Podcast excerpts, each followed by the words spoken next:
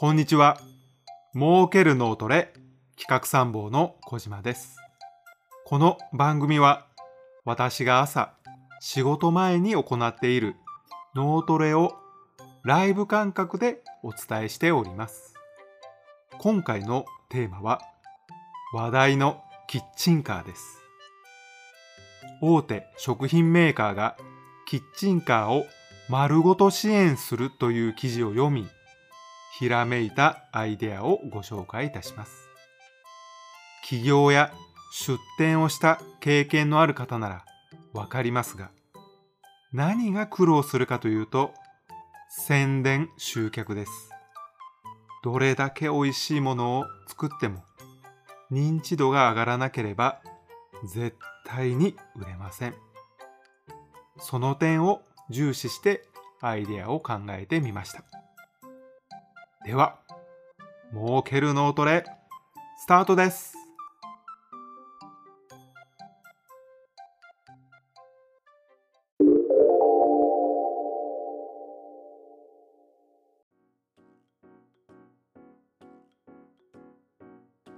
はい。それでは最初に記事をご紹介いたします。日経新聞の記事です。タイトルは、キッチンカー丸ごと支援。ハウス飲食店に貸し出し。記事の内容を抜粋してご紹介いたします。ハウス食品グループ本社は、飲食店向けにキッチンカーの導入を支援するサービスを始めた。ハウスが車両や販売場所、メニューの仕込み場所などを用意し、希望する飲食店に貸し出す。新型コロナウイルスの流行で飲食店の経営は厳しい。キッチンカーを活用した飲食店の支援を新規事業に育てる考えだ。なるほど。飲食店は大事なお客様ですからね、ハウスにとっては。ですから、そこを支援するということはとても重要なことだと思います。そこで、この記事から私が思いついたアイデアは、記事では運営するのはメーカーでしたが、私のアイデアはスーパーが運営するキッチンカーです。スーパーが育てます。例えば、スーパーが1店舗で3台のキッチンカーを支援するとします。キッチンカーには調理食材及び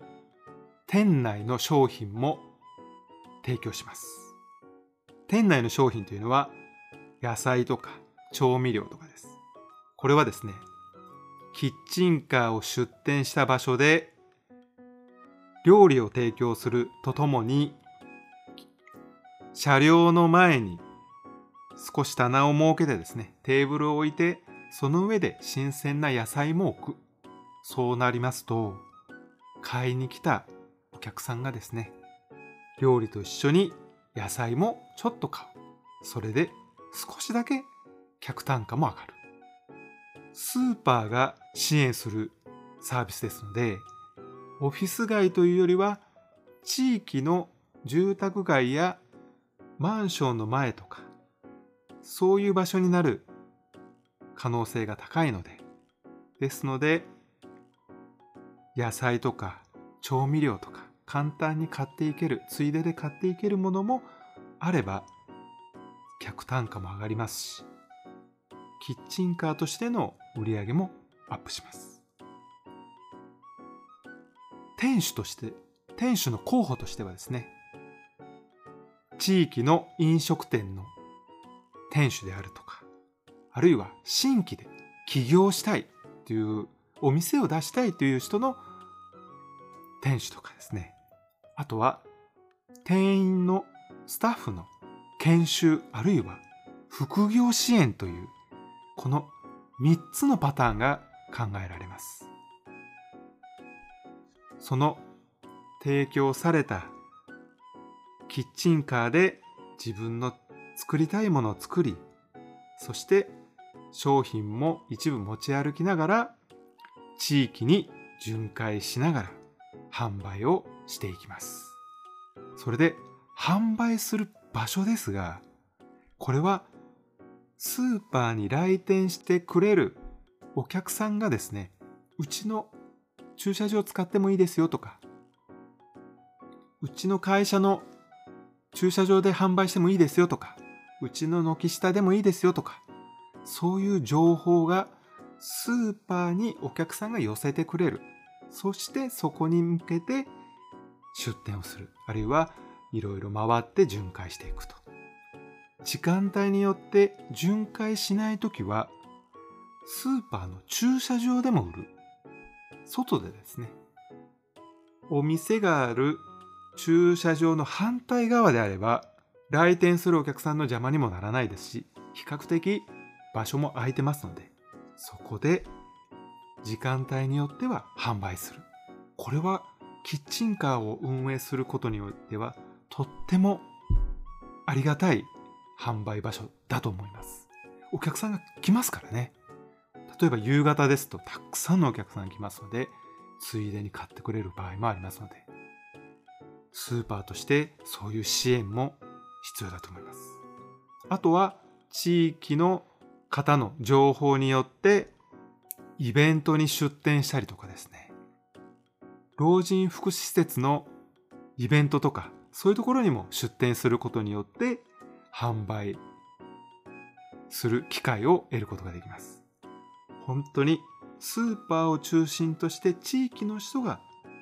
育てるキッチンカー。こんな感じ。